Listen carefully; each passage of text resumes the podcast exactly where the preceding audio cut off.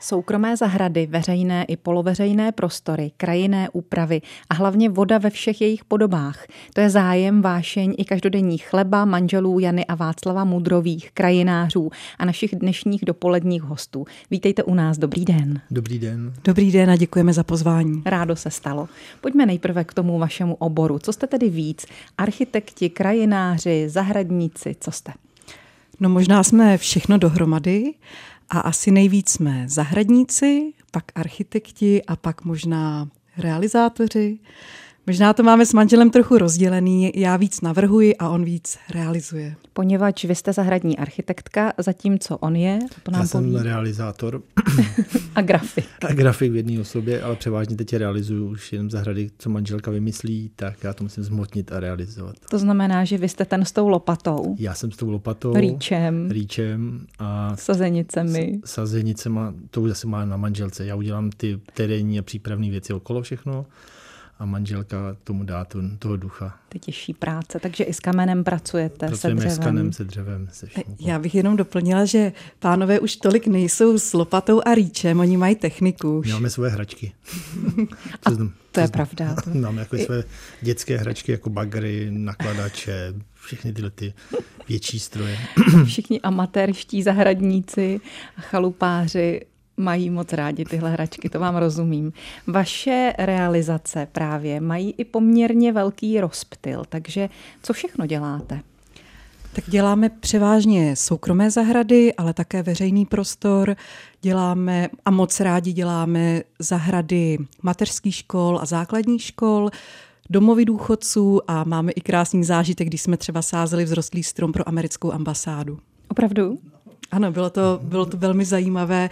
Eh, ty bezpečnostní podmínky, které tam panovaly, byly pro nás něco jako neznámého a někdy až trošku děsivého. Začalo to vlastně v době, kdy začala válka na Ukrajině, tak mm-hmm. v té době bychom začali sázet ten strom a vyřešovat veškeré povolení, takže to bylo... Tak se to zrovna vůbec nepotkalo. Moc se to nepotkalo, ale byl to takový zážitek. Byli jsme jako velmi um, i prohledávání a lustrování, jestli, jestli opravdu nejsme nějak nebezpeční. Takže jsme prošli, tak eh, nejsme nebezpeční. Co to bylo za strom, který jste tam sázeli? Lili, Liriodendron. Tulipánovník mm, a kdy ano. v průměru, eh, teda, uh, velikost toho stromu se počítá v metru vejšce a ten obvod byl kolem 50 cm. Obvod kmene v metru výšky toho stromu. Stromu, což hmm. je váhově kolem dvou tun. Takže, to... Takže v centru Prahy jsme museli takhle velký strom jako dostat do takového úzkého vnitrobloku a ještě ho jako vyníst 6 metrů nad obrovskou zeď. No bylo, byl to mm, jako logisticky velmi náročný úkon, ale zvládli jsme to. Takže, Takže pracujete s velkými stromy. Už jsme naznačili, co všechno patří mezi ty vaše zájmy, čili jaké materiály používáte rádi, často, pořád? Takže no. převážně používáme rádi dřevo, kamen. Já bych řekla přímo, že milujeme dřevo. Se dřevem hodně pracujeme, většinou to známe až od, od zpomalu z lesa. Máme tam těžaře, který u okolí nám to natěžejí a přímo na nám nařežou, takže vlastně si hlídáme i tu kvalitu toho dřeva od nás přímo. Mhm. A používáme především lokální dřevo, e, neradi používáme exotická tropická, tropické dřeviny, a nebo um, dřevoplast, to vůbec nepoužíváme. Ideálně, pokud to dřevo známe od kulatiny až po finální výrobek. No a už jsme taky zmínili, že k vašim vášním patří voda, kámen, ty barvy, to je louka, to, co vy děláte. Takže budeme se tomu věnovat podrobněji za chvíli po písničce, kterou si teď dopřejeme. A postará se o ně Karel Gott. Dopolední host Českého rozhlasu České Budějovice. Dnes máme hosty dva, Janu a Václava Mudrovi, jak jste slyšeli, realizátory zahrad, zahradní architektku a grafika, který nebudu říkat se ohání rýčem, protože spíš těmi hračkami už dnes nějak eh, motorizovanými, kterými se konec konců všichni zahradníci ohánějí moc rádi. Narazili jsme na to, s jakými pracujete rádi materiály a tak je na místě i otázka, Kudy se ubírají vaše myšlenky? Jak se k realizaci těch zahrad stavíte? A na čem je stavíte? Vždycky je potřeba dobře přečíst klienta a jeho potřeby a jeho jeho vlastně vize, co by v zahradě chtěl dělat a jak by ta zahrada měla vypadat, ale vždycky ta zahrada by měla vypadat přirozeně. Neměly by tam být eh, umělé materiály, nepřirozené skulptury, eh, nepřirozené druhy stromů nebo i habity stromů, které budou různě převislý, panašovaný nebo výrazně červený. Měli bychom se opravdu vždycky eh, držet při zemi a jemně akcentovat pak tu zahradu a hlavně reflektovat potřeby klienta. Takže rozhlížíte se i kolem po té přírodě, která obklupuje ten pozemek. To je pracujete. strašně důležitý. Strašně důležitý navázat na okolí, na výhledy, podpořit výhledy. Um, vlastně i, i trochu podpořit toho genia loci toho místa, protože mnohdy ty místa jsou krásné sami o sobě a já už nemám tu potřebu to svým designem přetlouct, ale naopak jenom lehce podpořit, akcentovat a vlastně vytáhnout to, co je pro to místo krásné. A v čem třeba takový akcent spočívá? Třeba jenom v jemném detailu trvalek. Mm-hmm. Nebo v barevném pojetí. A nebo že přikážete manželovi, aby tam dopravil nějaký velikánský balvan, kolem kterého se něco udělá? Já mu to většinou nepřikážu, já vždycky na něj tak hezky kouknu a on to rád udělá. S kameny se musí pracovat v zahradě velmi opatrně, protože mnohdy klienti různě chtějí stavět na výšku a já myslím, že doba Stonehenge už jako je minulostí. Mm-hmm. A takže kameny ano, lokální kameny, které mají k danému místu nějakou vazbu a velmi jemně s nimi pracovat. A když už jsme tedy narazili na ten kámen, kámen je krásný materiál, ale právě, jak říkáte, musí se s ním umět pracovat. Vydáváte přednost zase tomu kameni, který třeba pochází z blízkého okolí toho pozemku, který tam patří? Určitě. Je skvělý brát naprosto jako lokální kámen, řada našich kolegů prostě dováží kameny nejen z druhé části republiky, ale třeba z druhé části světa, tak eh, my tyto věci vůbec neděláme a nerad, nebo nenecha, nech, nechceme je dělat. Um, jsme rádi, když ten kámen třeba už je z nějaký starý jako rekonstrukce domu, kdy, kdy dojde třeba k bourání domu a my ten kámen znovu použijeme v zahradě. On má už svoji patinu, svůj příběh a uh, je tam krásná kresba na kameni. Proč se třeba nebát suchých kamenných zídek? Dívala jsem se na vaše realizace, můžu doporučit i našim posluchačům, jestli třeba sedí u počítače, ať si otevřou stránky ateliéru A57, z něhož právě naši dva dnešní dopolední hosté pocházejí a ať se tam podívají na fotky, protože budou vědět, o čem mluvíme a jsou to fotky určitě inspirativní. Takže suchá zídka je taky jeden eh, z vašich oblíbených motivů. Určitě je to oblíbený motiv, eh, i nás to baví s kámenem, ty suchý zíčky, ale je potřeba hlavně to brát z těch starých bouraček, z těch starých vlastně stodol, ten kamen, kde z jedné strany už je krásně opracovaný těma kameníkama mm-hmm. z té doby minulé, se dá říct. Protože v současné době nejsou kameníci, kteří by to tak jakoby dobře zvládli to se skládat. To je jedna věc. A i tu technologii ty výstavby není to asi tak jakoby jednoduchá. Je to ale... taková, já vždycky říkám, že to je vyšší dívčí, kdo umí dělat s kamenem, tak pak už umí všechno a není to jednoduchá záležitost. Dobře se skládat kámen. Takže nedoporučujete, aby se do toho někdo pouštěl sám? O, já určitě doporučuji. Že naši dědové ti to uměli, ti, ti to, to dělali uměli. běžně. Ti to dělali mhm. běžně, uměli s tím výborně pracovat, e, i věděli přesně, kde do toho kamene jakoby klepnout, aby se štípnul po těch mm-hmm. letech, jak to roste té země, takže určitě doporučuji si každý na to šáhnout, ať ví, jak ten kamen je vlastně těžký, protože malinký kamínek je už má svoji váhu. Už má svoji váhu. Opravdu je to i fyzicky velmi náročné postavit jako kvalitní zítku, tak aby vydržela, aby vydržela i nápor té zeminy, která na ní ze zadu tlačí. A vždycky jsou takové jako důležité věci, že nedělat zbytečně vysokou tu zítku. Třeba do těch 60 cm je to tak akorát a je potřeba ji pořádně odvodnit, takže dát kamení oči, štěrk za ní, jako za, za, tu, uh, za tu zadní hranu jako zítky a tak, aby voda byla odváděna pryč. Aby neměla tendenci strhnout tu zítku. Aby neměla ta voda tendenci vlastně vyvalit, nebo ta zemina mhm. vyvalit mm-hmm. tu mhm. zítku mm-hmm. dopředu. Tam je spíš problém v zimě, kdy vlastně zamrzá ta voda a odtává a tím vlastně ta voda, ten led trhá ten kamen a hejbe s tím v celém tom prostoru. Aha. Takže to vytlačuje a může dojít vlastně k zborcení ty zítky ale určitě období. si to všichni vyzkoušejte, je to krásná tvůrčí práce. Kameny používáte taky třeba na šlapáky v zahradách, na kamenád na jezírek, svahy potůčků, využíváte oblásky, využíváte třeba i štěrk na záhony, tak jak je to v současné době často vidět?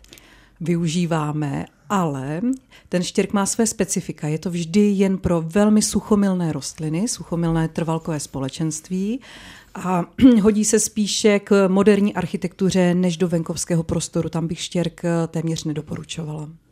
Říká Jana Mudrová, která doplňuje svého muže Václava. Naše dnešní dva dopolední hosty teď zase na chvíli umlčíme písničkou Jurt Mix.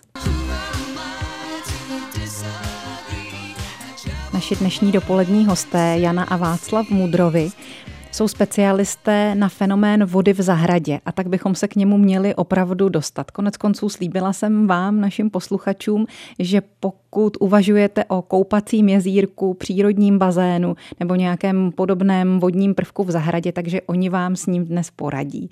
Takže jak na to? Jak na to? Důležitý si opravdu ujasnit, jestli chceme přírodní bazén nebo koupací jezírko, a nebo chceme opravdu Eh, křišťálově čistou vodu, ale pak už musíme teda šáhnout po chemii. No a to mi tedy povězte, jaký je vlastně rozdíl mezi koupacím jezírkem a přírodním bazénem? Hmm, tak to já možná nechám na manžela. Ano. Takže koupací jezírko eh, jsou ve stojaté, když to přirovnám k přírodě, tak to jsou stojaté vody, kde ta voda neproudí a jsou tam vodní rostliny, které nám tam dělají eh, stín, ale tu vodu nám tam nečistějí primárně ale čistí nám to v tom stínu, nám čistí zooplankton, který vlastně nám požírá řasy a tím pádem nám filtruje vodu. to jsou koupací jezírka a následně můžou být eh, přírodní bazény, to můžeme přirovnat k horským bystřinám, kde teče voda velkou rychlostí, je hodně okysličovaná. A v těch biobazénech vlastně to funguje tak, že tam je běží čerpadlo s, vel, eh, s nějakým průtokem a hodně okysličení a přes biofilmový filtr. Ten biofilmový filtr je vlastně takový, dá se říct, lis, který vlastně narůstá na všem materiálu a ten biofilm vlastně pojídá ty řasy, nebo nepojídá řasy, ale on pojídá uh, živiny, což je většinou fosfor, který nás způsobuje nárůst řas a my ten fosfor tam nechceme. Takže ve zkratce jsou to dvě takové rozdílné. Aha. Jinak tedy ten slis, co známe z přírody, z kamenů, právě z nějakých míst, kde se koupeme, tak to je to, co pomáhá té vodě, aby to byla čistá? To, ano, přesně tak. To je přesně mm. to, co čistí tu vodu. To je vlastně to, co pojídá ty to, živiny. co my tam nemáme rádi. Tak to je to, co čistí vodu a filtruje nám to od těch živin. Takže my necháme narůst biofilm a pak ho odtěžíme jednou za třeba 5-6 týdnů. Tím. A tím vlastně dochází k čištění vody. Dobře. A na první pohled ale přírodní eh, jezírko nebo přírodní bazén a koupací jezírko vypadají skoro totožně. Vypadají totožně, jenom rozdíl je vlastně v té použití technologie a vlastně způsob toho čištění. U těch koupacích jezírek tam jsou vlastně ty rostlinná část, a kde vlastně může být čerpadlo a to se používá na stahování nečistost z hladiny. Mm-hmm. A biobazény. Čili já bych ještě řekla, že koupací jezírko jako takové je náročné na prostor, protože potřebuje opravdu minimálně třeba 100 metrů čtverečních a ta koupací část tvoří menší, menší plochu, když to ta regenerační část s rostlinama tvoří dominantní plochu nějakých třeba 60 až 80% toho jezírka. Když to biobazén může být i malinký, třeba 2x2 metry nebo třeba 3x8, to je takový oblíbený rozměr a může mít jakýkoliv design. Může být velmi moderní a může zároveň vypadat i jako malý rybníček. Takže záleží na tom, jak se rozhodne klient, ten, kdo to chce mít na té zahradě, ano. jak velkou tu zahradu má, jak velké tam na to má místo. Ano. Taky by to nemělo zabrat asi celý dvůr. Ale většinou ta voda se je jakoby centrem toho, té zahrady, takže vlastně je to potřeba si architektonicky to táhnout. To dělám A na to se tedy zeptáme té zahradní architektky. Kam umístit? Kam to umístit a proč je třeba důležitý v zahradě ten vodní prvek? Je to v tu chvíli ta zahrada naprosto ožije. Změní nám mikroklima a vlastně přiláká plno zvířátek, což může být i pro někoho velmi nepříjemné. Nám to třeba nevadí žabičky, nebo když nalítávají um, vlašťovky a, a, a pijou vodu, tak pro nás je to krásný to pozorovat. Um, a je to prostě příjemná energie u, u vody sedět. Takže já velmi ráda dávám um, koupací jezírko či biobazén nebo přírodní bazén blízko k domu, ale my sami máme uh, koupací nebo přírodní bazén máme v zahradě, ale je to z toho důvodu, že my, to, my ten bazén máme navázán na výhledy do krajiny, takže když sedíme u vody nebo se koupeme, tak máme výhledy a kocháme se krásou okolí. Mm-hmm. Vy jste vyhráli se svými jezírky dvě ceny jezírka roku. Myslím, že 2021? Nebo 21, 22. 21, 22. Jak vypadají taková vítězná jezírka? Jaké požadavky jsou třeba v té soutěži na jejich estetiku, ale i na jejich funkčnost? Mm-hmm. Tak eh, my máme vlastně, tyto dvě realizace jsou naprosto odlišné. Eh, v roce 2021 jsme vyhráli koupací jezírko v kategorii ostatní a eh, byl to, bylo to vlastně jezírko, které bylo ve velké krajinné zahradě a k tomu byl ještě udělán umělý potůček. A manželovi se to tak geniálně podařilo, že, uh, že vypadal úplně jak jako přirozený prameniště vody. A v létě, když eh, v okolní domy už neměli vodu, tak eh, se chodili sousedé manžela ptát, jak je možné, že tam je tak vydatný pramen. A tak on jim vysvětloval, že to není žádný pramen, že je to skutečně jenom jako voda, která cirkuluje z toho, z toho jezírka přes ten potůček. A, a takže to byla vlastně jako jedna realizace. A druhá realizace byl, byl vlastně přírodní eh, bazén, který eh, byl bez rostlin a eh, měl velmi takový jako jednoduchý tvar a je tady vlastně v Budějovicích. Dobře, tak jak se to dělá, co je k tomu všemu důležité, tak to si ještě povíme po další písničce s našimi dnešními dopoledními hosty manželi Mudrovými. Naši dnešní dopolední hosté Jana a Václav Mudrovi nám aktuálně radí s tím, kterak na zahradní jezírko, koupací jezírko nebo přírodní bazén má to i svá technická specifika. Vašku, vidíte. Určitě má to své specifika. Jedna z hlavních důležitých eh, faktorů je to u koupacího jezírka i biobazénu je vstupní voda. To je jedna z hlavních faktorů. Zjistit, co ta voda vlastně obsahuje a odkud se bude dopouštět. Jedna z možností je klasicky vrt, druhá je vodovodní řád mm-hmm. a třetí, kterou nedoporučujeme, je dešťová voda. Proč to nedoporučujete? Já bych to třeba hm, možná preferovala jako zákazník. Říkala bych si tak, jestli je zírko, tak ať má přírodní vodu. Určitě Dešťová voda není tak jednoduchá, jak vypadá, protože většinou nám stejká z ploch, které jsou kontaminované od ptáků, od pilu, prachu. A tady tohle všechno, vlastně, když nám nateče do nějakého koupacího jezírka, kde nám můžou být i třeba díky tím ptákům E. coli a různé bakterie, které tam nechceme. Je to obrovský vnos živin pro tu vodu a následný nárůst obrovské množství řas. Čili vlastně, ta voda se kazí. Ta se, otázka kazí. Je tam spoustu nárůst řasy, což nemůžeme říct, že se kazí voda, ale je to prostě věc, kterou my tam nechceme, ty řasy. Samozřejmě, všichni chceme mít průzračnou Krásně čistou vodu. průzračnou vodu, ale u těch biobazénů a koupacích jezírek vždycky tam nějaká ta řasa bude. A jak se tedy dá dosáhnout toho kompromisu mezi tím ideálem, který si představujeme a tou možnou realitou? Možná realita... no. No, já bych řekla opravdu pro ty biobazény nepoužívat dešťovou vodu. Zatím neznáme, neumíme to tak dobře vyčistit, abychom se v tom mohli bezpečně koupat. A takže vybrat správný zdroj vody a to je základ eh, dobrého biobazénu či koupacího jezírka. A dešťovou vodu samozřejmě využívat, to je úžasný zdroj samozřejmě pro zalévání nebo pro třeba jenom menší okrasný prvek v zahradě a to je naprosto v pořádku, ale nemůžeme s klidným svědomím doporučit pro koupání.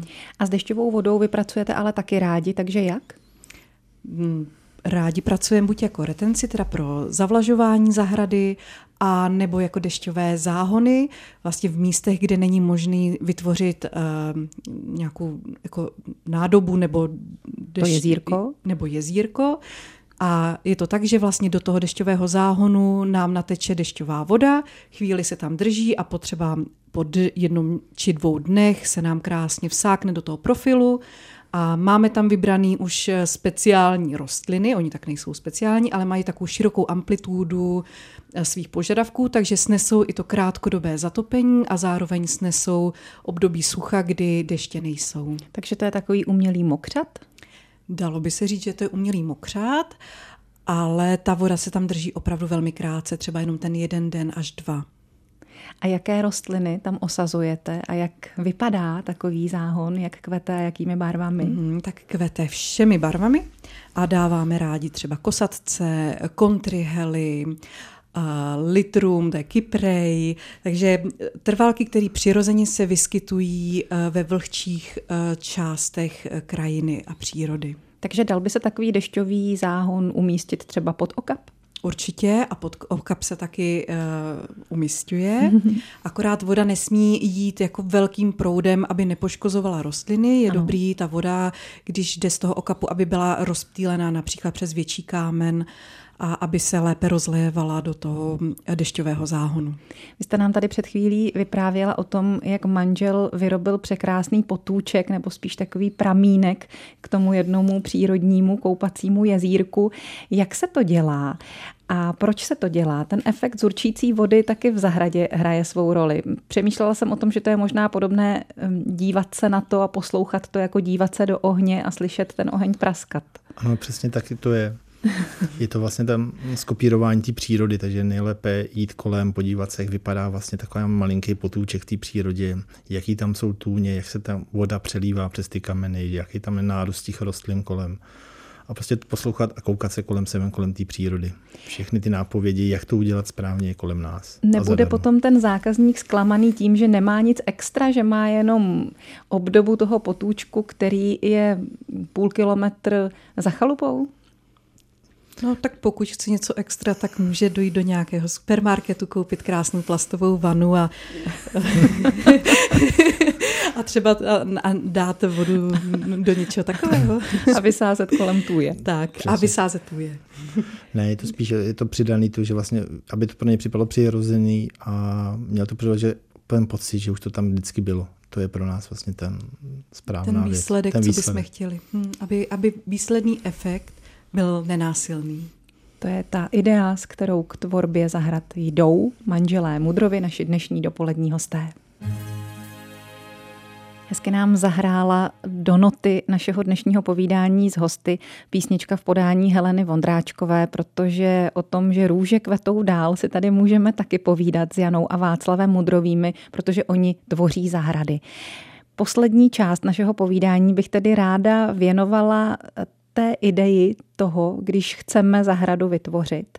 Teď v první části února snad ještě máme třeba čas na to, pokud mm, bychom se rozhodli, že to uděláme letos na jaře, to vymyslet a zrealizovat. Tak jak by to mělo vypadat, jak postupovat? Tak měli bychom si ujasnit, nebo klienti, co od eh, zahrady očekávají, jaká tam chtějí mít místa. Chtějí tam mít místa pro relaxaci, pro, uh, pro hry, pro nějaký sport, anebo i produkční část, kde budu pěstovat třeba zrovna maliny anebo rybíz.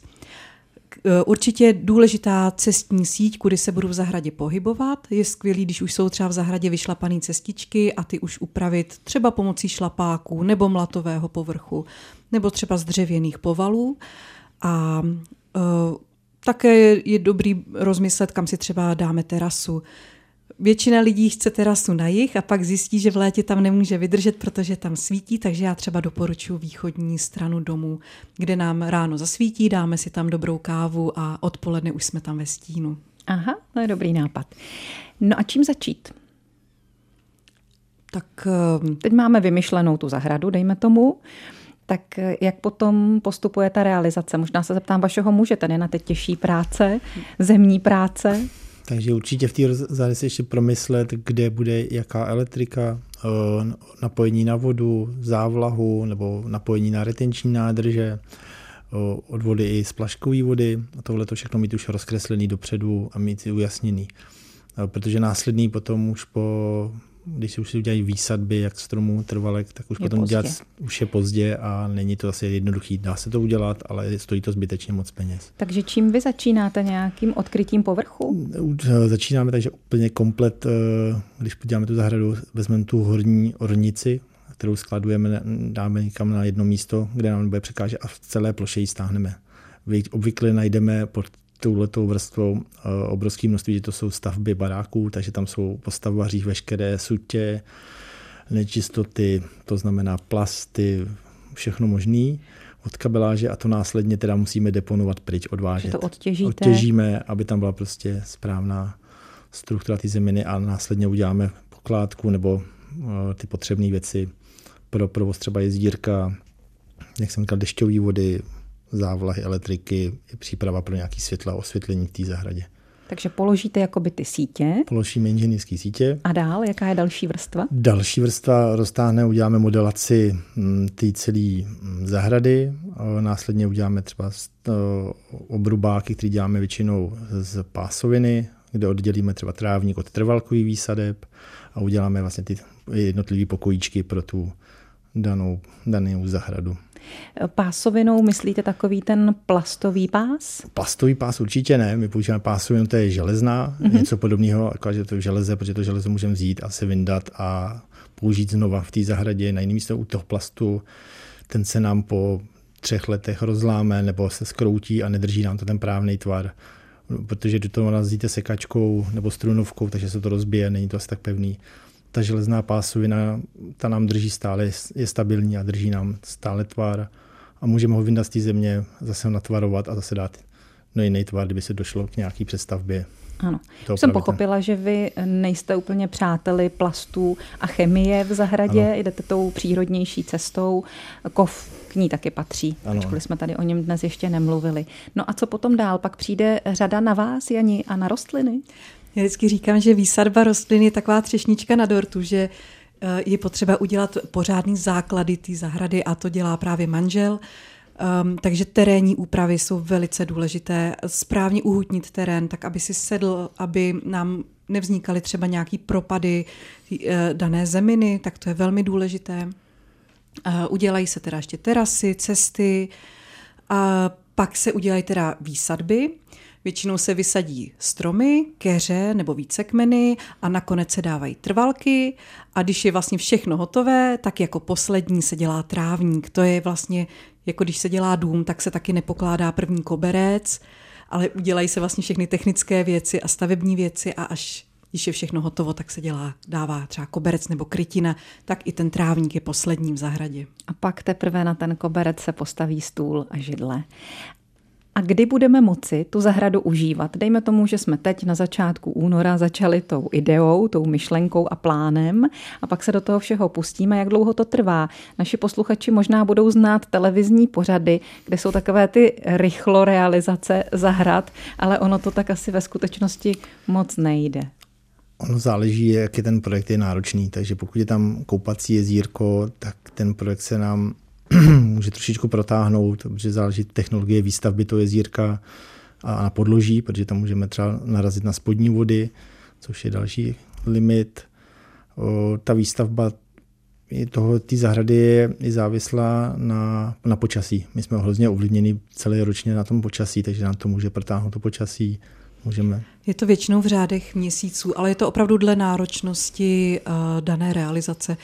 Může být realizace hotová za měsíc a může být i etapizovaná, protože třeba klient eh, nemá hned do začátku jako větší finanční obnos a vždycky se domlouváme, že třeba projekt budeme etapizovat, eh, takže uděláme základní kostru a pak se třeba vrátíme za dva roky a doděláváme další věci, tak i tak to jde jako rozdělit celá ta realizace. Což je to proces, je to vývoj. Což vlastně doporučím třeba ze začátku si tam dát jeden větší krásný strom a doplnit to těma trvalkami, že ty trvalky nám narostou velmi rychle a efektivně a cibulovina nám udělá asi jarní ten efekt, ano. ale ten strom přece nám roste nějakou dobu a nějaký čas, takže ten si kupujeme si ten čas dopředu.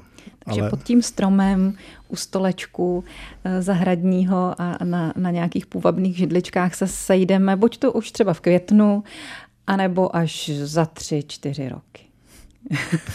Já si myslím, že zahrada by měla fungovat už ten první rok po založení. Přesně tak. Do prvního roku by to mělo být funkční, aby to bylo, vypadalo, že už to tady je prostě pět let. Dobře. Tak děkujeme za všechny rady, které jste nám dnes přinesli do vysílání. Našimi dopoledními hosty byly Jana a Václav Mudrovi z ateliéru A57. Podívejte se na jejich stránky a inspirujte se. Vám díky, mějte se moc hezky a naslyšenou někdy příště. My děkujeme Děkuji. a nashledanou. nashledanou.